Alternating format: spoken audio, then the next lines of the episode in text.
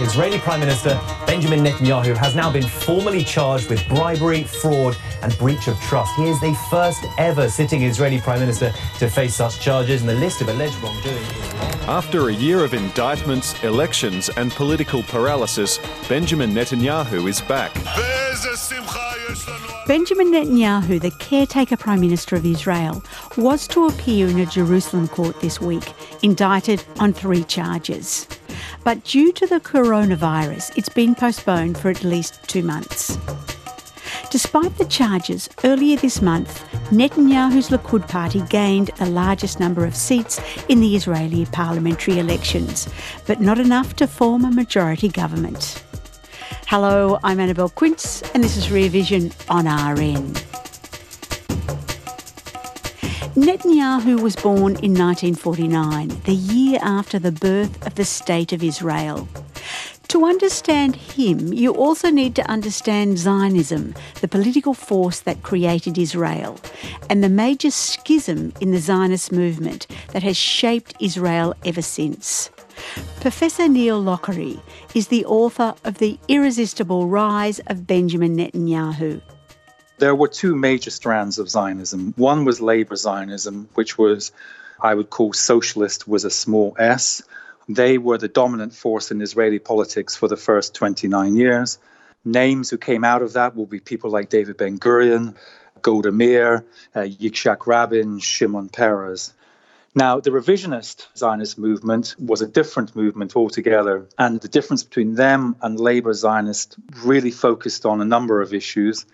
One was the question of Greater Israel, and Greater Israel was deemed to be a Jewish state from the River Jordan to the Mediterranean. The other major difference between the 2 movements was how they envisaged relations with the local Arab population. The Labour Zionists really hadn't given much thought to what the reaction would be of the local Arab population to the arrival of these waves of Jewish emigration to Palestine. The revisionist movement very much believed that they would never be accepted by the local Arab population, and hence the notion of what became known as the Iron Wall. Israel needed to create an iron wall around it to protect it from attacks from the local Arab population. And this has been very much a kind of ideological thread that has run right up until almost the present day. I mean, there are elements of it when you hear Benjamin Netanyahu speak. Both Benjamin Netanyahu's father and grandfather believed in the revisionist Zionist philosophy that Israel should stretch from the Jordan River to the Mediterranean, and that Palestinians should be excluded from Israel with an iron wall if necessary. Professor Robert Friedman is the editor of Israel Under Netanyahu, Domestic Politics and Foreign Policy. He comes from what we call a revisionist family. His father, Ben Zion, was one of the original right-wingers in Israel, was a follower of Jabotinsky, who was the leader of the revisionist party. And basically they had 2 concepts. One, whole world is against us. We've got to be strong, no compromises. And number 2, we've got to build an iron wall around Israel, and the Arabs will stop after a while banging their heads against the iron wall and make peace with Israel. So what did that mean when he was growing up? I mean, how influential do you think his father was in terms of his thinking? Well, I think there are 2 things to keep in mind. Number 1, his father could not get a good teaching job in Israel because at that time was controlled by the left, and he resented that, and I think some of that resentment went down to Netanyahu. And secondly, of course, there was this very strong revisionist background, giving the worldview, which he really imbibed from his father. You said he couldn't get a job in Israel, so that meant, in a sense, he went to the United States. Yeah, so he went to the United States to teach at Gratz College, where I also studied. It's a place where high school kids can get college credit for courses in Jewish studies, and he taught Jewish history there. Netanyahu spent 3 main periods in the United States, first in the 1960s when he was at school, then again in the 1970s when he went to university at MIT, and thirdly in the 1980s as a diplomat. So what impact did America have on the young Netanyahu? The crucial time, I think, is university. And I think that was very important for him because he really shaped his Americanism there and his desire, I think, for an Americanization of politics in Israel really sprung from his university years. He studied architecture and later he studied business.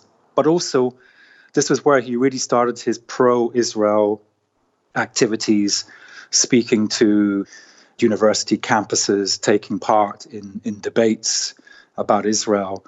And this is, I think, in many ways where he sort of sharpened his debating and his media skills. Well, I don't want to be cynical, but it certainly perfected his English. And what that means is when he was a spokesman at the UN or as a spokesman during the first Gulf War, a spokesman in different times, he could make Israel's case very well because unlike the Arabs who spoke in heavy accents, he spoke in good American English, which he still does. In between school and university, Netanyahu followed his older brother, Jonathan Netanyahu, known as Yoni, into the military and served for 5 years in an elite unit of the IDF. In June 1976, while back at university, Netanyahu's life changed forever with the death of his brother Yoni in a military operation in Entebbe, Uganda. Israel stunned the world with the daring embrace and raid on Entebbe. Terrorists for the Palestinian cause hijacked Air France Flight 139. All but 4 hostages were saved and 1 Israeli commando was killed. And that commando was Netanyahu's brother, Yoni. He was a wonderful brother. He was a... My world collapsed. Netanyahu himself describes the death of his brother as the single most traumatic moment in his life. And I think it's an indication of just how close he was to his brother. And he blamed Yasser Arafat for the death of Jonathan Netanyahu. He doesn't make a big thing about it, but clearly it was the single worst thing to happen to him. And when Yoni was killed in 1976... Anshel Pfeffer, journalist and author of Bibi, The Turbulent Life and Times of Benjamin Netanyahu. It certainly Netanyahu both personally and also put him on a path where he became a public figure because a lot of the focus actually went on Bibi Netanyahu as the brother of one of the commanders of the raid in the same unit. He didn't really have the political ambitions before, and afterwards he saw it as his kind of duty to, if you like, take the torch from his brother and run with it in the direction of politics. Returning to America, Netanyahu, who then called himself Ben Natai, appeared on US TV shows like The Advocate, arguing against the creation of a Palestinian state. Mr. Natai, is the issue of self-determination the core of the conflict in the Middle East? No, I don't believe it is. I'm 28 years old. I've had to defend my country in 2 wars and in many battles. Nobody wants peace more than Israel. But the stumbling block to the road for peace is this demand for a PLO state, which will mean more war. And I think, I sincerely believe, if this demand is abandoned, we can have real and genuine peace. Thank you. Thank you. Together with his father, they set up a think tank. So Netanyahu, at a young age, in his late 20s, got experience through that think tank of working with senior politicians and statesmen from Israel and from the United States. And that was one of the reasons why he was chosen afterwards at still a young age to be a senior diplomat. So all these things were key in the beginning of his career. But I think that even if Netanyahu's 20s had been different and his brother hadn't been killed, I still think he would have found his way into politics. It's a profession that he's very well suited for. After university, Netanyahu again returned to the United States, this time as an Israeli diplomat, first as the deputy head of the Israeli mission in Washington, and then as Israeli ambassador to the United Nations. You need to remember 2 things here. Number one, that the Israeli diplomatic service is very politicized, so it is actually a very normal route into politics to first of all go into diplomacy. In some countries like England, it wouldn't be considered a normal route for an ambitious politician to take. Secondly, there was really not that many young Israeli leaders at the time who could speak English as well as he could, who could conduct briefings with the media, who could present himself in such a way that was very sort of Americanized. The time he spent in New York in the 80s, these are the Reagan years. First of all, he was in Washington, then in New York, and he acquired at the time both colleagues, contacts, donors, friends, and these people are still around, are quite important in today's administration and establishment in the US. And it's worth pointing out that one of the people he met when he was ambassador at the UN in New York in the 80s was a young, upcoming real estate, Donald Trump. So when Trump was elected, and everyone was so surprised, in November 2016, and every leader around the world was trying to find a way to talk to Donald Trump, the only one who actually already had Trump knew personally was Netanyahu. This is Rear Vision, and I'm Annabelle Quince. We're tracing the story of Benjamin Netanyahu as he tries desperately to form a new government in Israel, while at the same time appearing in court on corruption charges.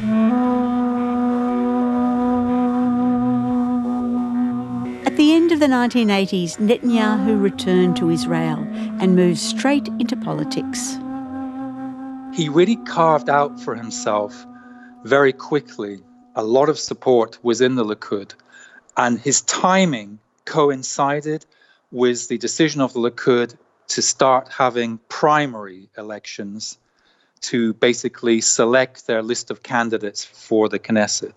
Netanyahu's arrival on the scene coincided with this sort of democratization, which appeared to favor the young generation, and he really was able to speak to what was actually a very different Likud party in 88 than it had been previously.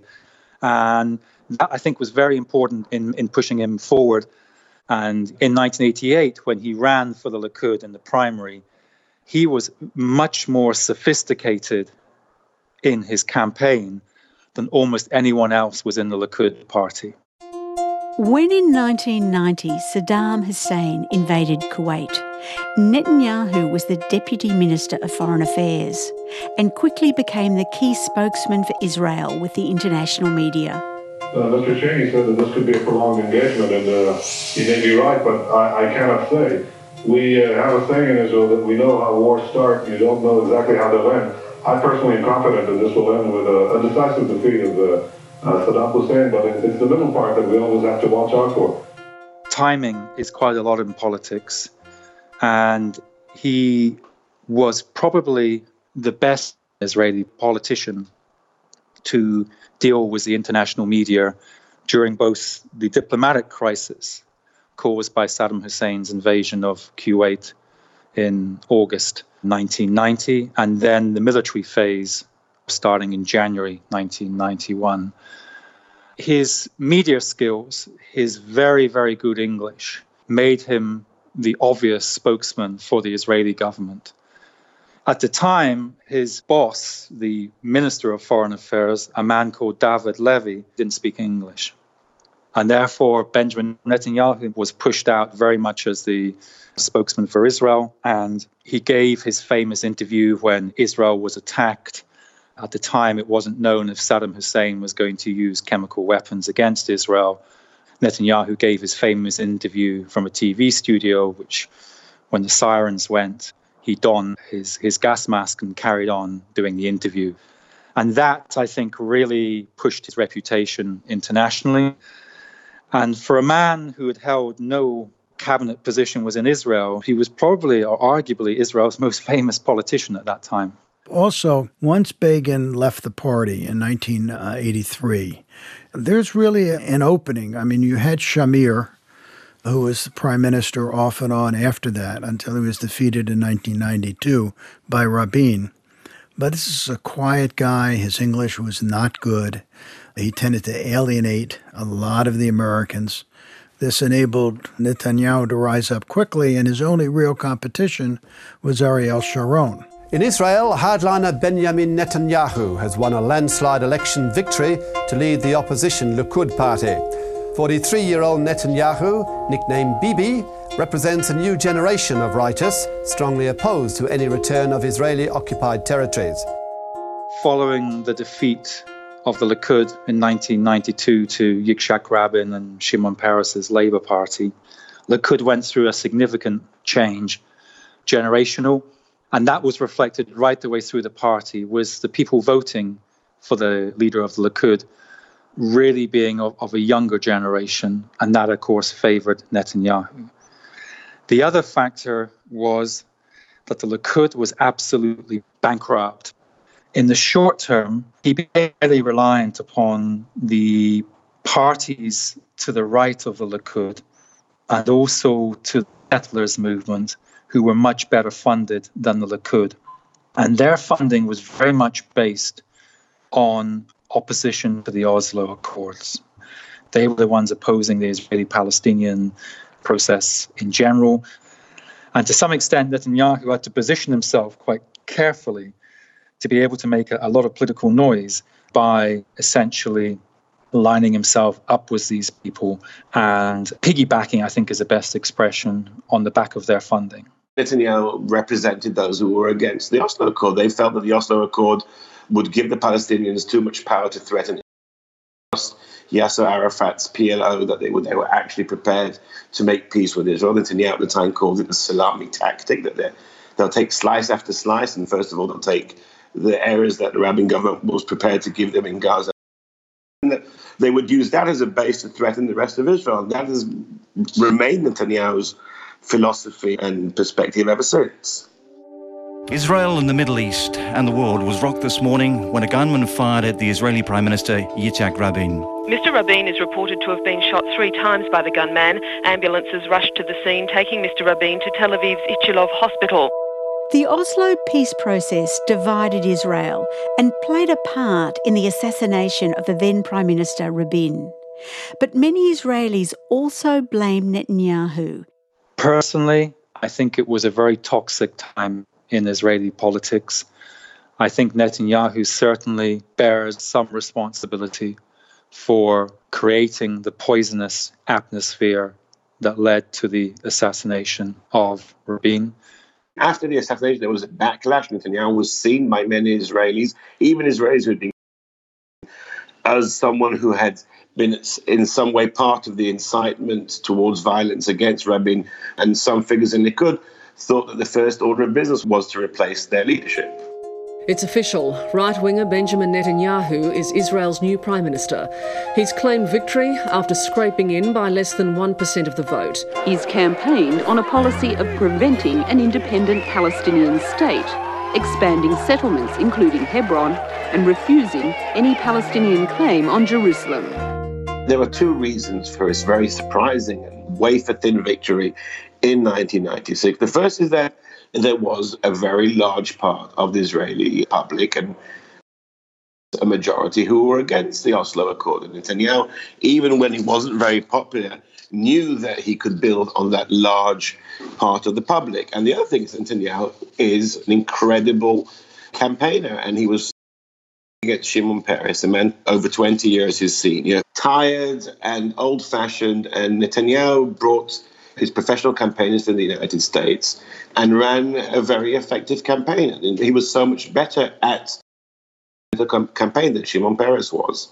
However, his first term as Prime Minister between 1996 and 99 was not a great success. He made every possible mistake that you would probably expect from the youngest Prime Minister in Israel's history, a man who had no formal cabinet experience, and a man who was running a government which had 8 or 9 different parties or factions in it, the majority of which were deeply opposed to the Oslo Accords with the Palestinians.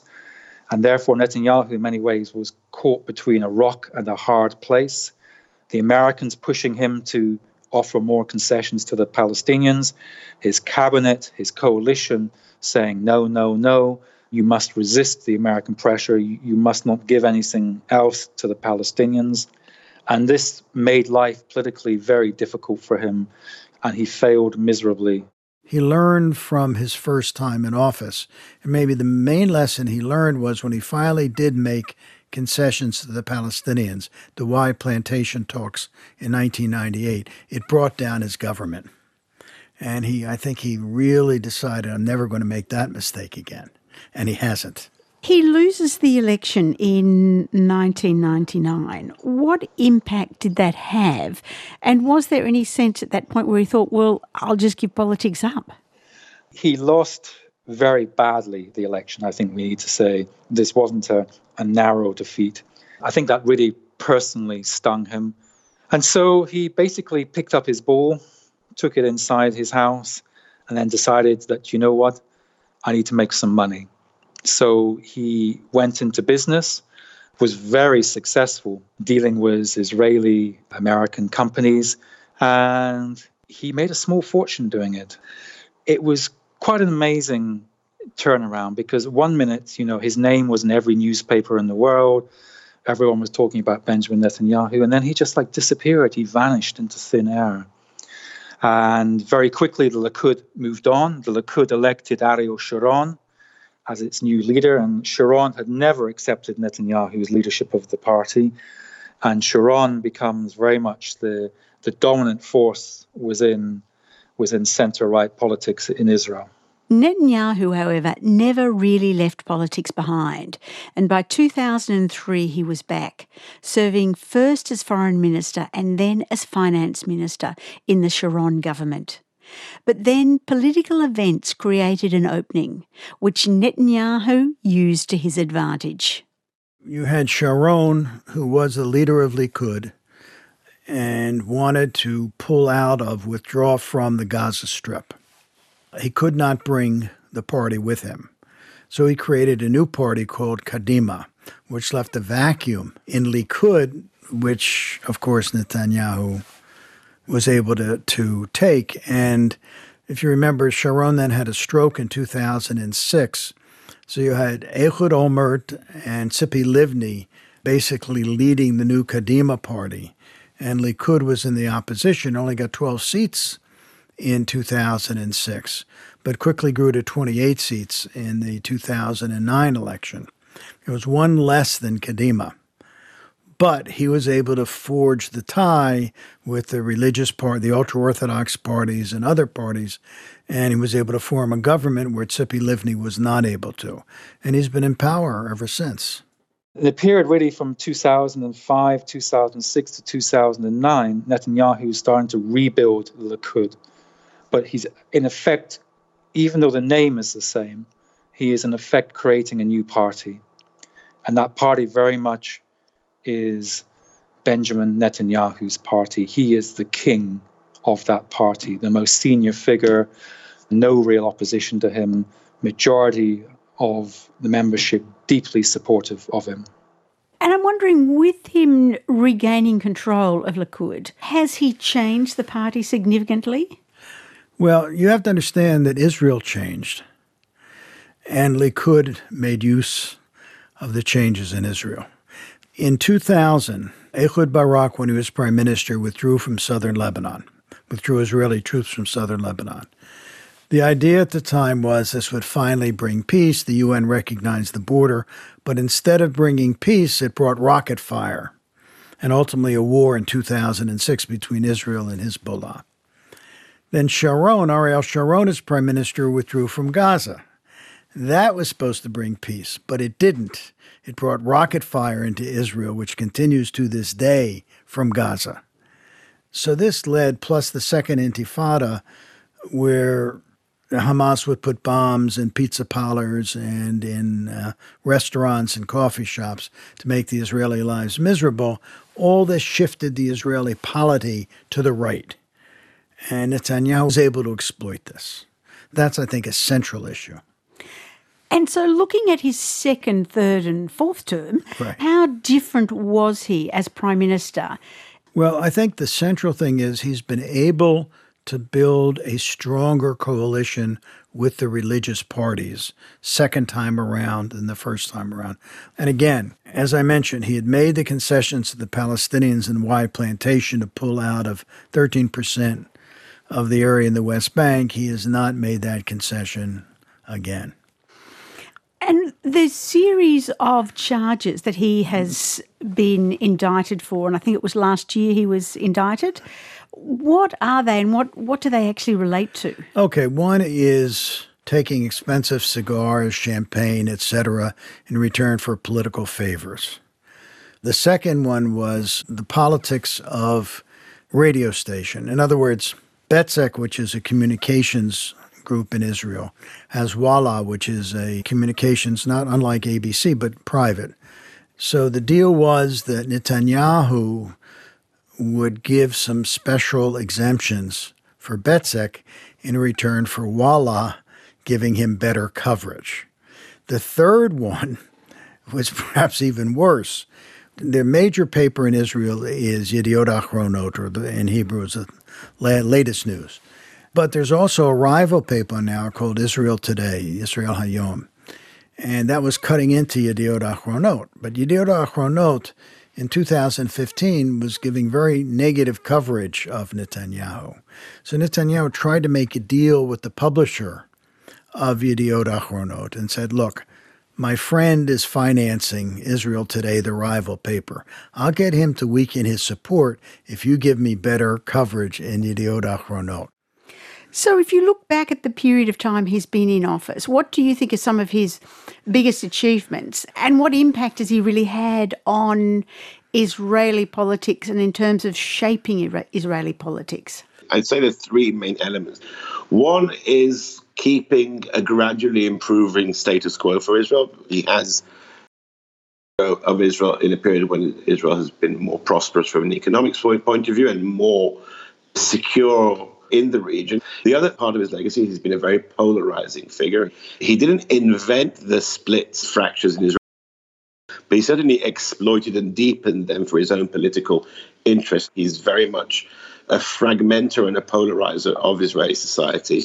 Well, if you look at his biggest achievement, I think it is forging a very close relationship with the Trump administration. I'm not sure this is strategic, because long run, you need support from both the Democrats and Republicans.